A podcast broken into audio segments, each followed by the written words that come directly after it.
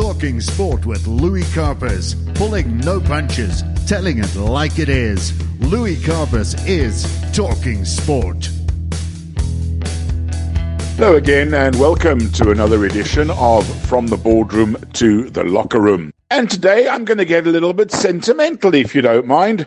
Because in the 60s and 70s, well, more the 70s than the 60s, I spent a lot of my time on a Saturday afternoon at the hallowed rugby grounds of Newlands, the home of Western Province, and of course, in those days, great club rugby on a Saturday afternoon, the likes of the Maties, the Ikeys, Villagers, Harlequins, and so on. Well, the rivalry continued this weekend, and it wasn't at Newlands, but at the Cape Town Stadium. What rivalry am I talking about? Well, one that goes back over a century. Western Province versus Northern Transvaal. And in those days, in the 70s and in the early 80s, the names like Naas Botha, Mornay Duplessis, Thys Lourens, Theuns Stofberg, Louis Moolman, some of the greats of South African rugby, Boland Coetzee. Of course, we were living in a world of isolation at the time.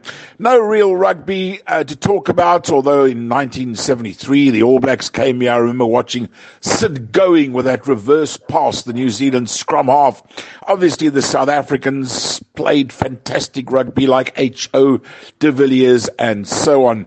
But the rivalry between Western Province and the Bulls is so deeply ingrained in South African rugby history, the mere mention of the words streeptruie and lugblows well, brings up vivid images of hard-fought provincial battles and memorable contests. And Saturday night, was exactly that. A tremendous battle in front of 31,000 spectators due to COVID. The stadium could have been filled four or five times over with the amazing support of the Cape Town rugby fans. Beautiful venue, beautiful stadium, typical winter's evening, cold, miserable, rainy, but that didn't deter the fans from warming themselves up with a little bit of the old brown spirit.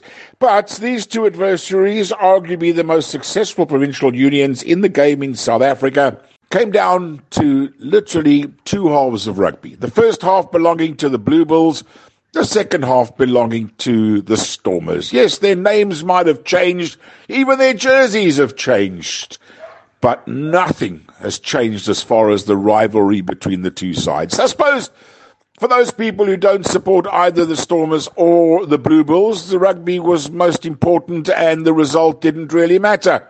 Oh, nonsense. The result always matters. Yes, bragging rights for the first time in ages to the Streeptruie, who, of course, weren't really in Streeptruie, but be that as it may, at Western Province Duiser on their uh, emblem, the fierce, fierce competitiveness from the side, and absolutely amazing game of rugby. But the fairy tale mustn't stop there.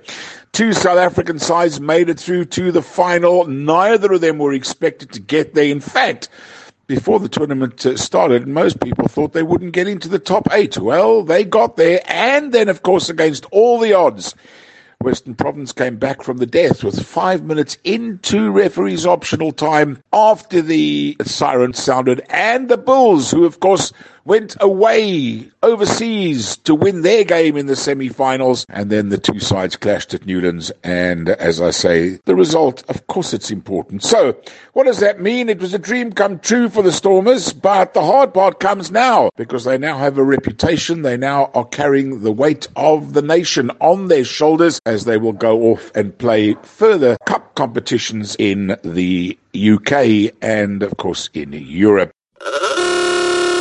this is Talking Sport with Louis Karpas. That was not the only over a century events 122nd US Open Golf Championship and Matt Fitzpatrick became the 13th player to win both the US Open and the US Amateur and only the second after Jack Nicklaus to accomplish that feat on the same golf course. Nicklaus did it at Pebble Beach and uh, yesterday at Brookline in Massachusetts, the 122nd Open won by Fitzpatrick. A historic double at the country club, but what a performance by Fitzpatrick for a 27 year old, the youngest player ever to win the uh, US Open, arguably the most difficult of all the majors, unless, of course, the wind and the rain comes at the Open, which is the British Open. But Fitzpatrick is a champion once again at the golf club that he played in the US Amateur. He won the 122nd Open on a chilly New England Sunday by a stroke over a past US junior amateur champion Will Zalatoris and Scottie Scheffler. And Fitzpatrick joined Will Golf Hall of Famer and 18 time major champion Jack Nicklaus in accomplishing that feat. Nicklaus, as I say, at Pebble Beach.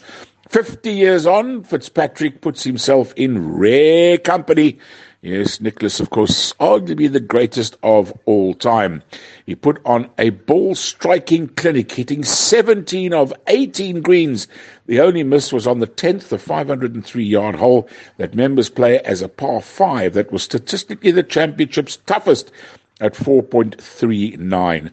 But it just shows you the young youth of the world at the moment really dominating as did Tiger, of course, in his day. Rory, who's quite youthful, to be honest. And then, of course, Ernie Elson, Jack Nicklaus in his day. Gary Player added, of course, to uh, the other South Africans in Louis Oosthuizen, as well as a couple of others. What a tournament, what an event, what a weekend. Until next time, from the boardroom to the locker room. Talking sport with Louis Karpas, pulling no punches, telling it like it is. Louis Karpas is Talking Sport.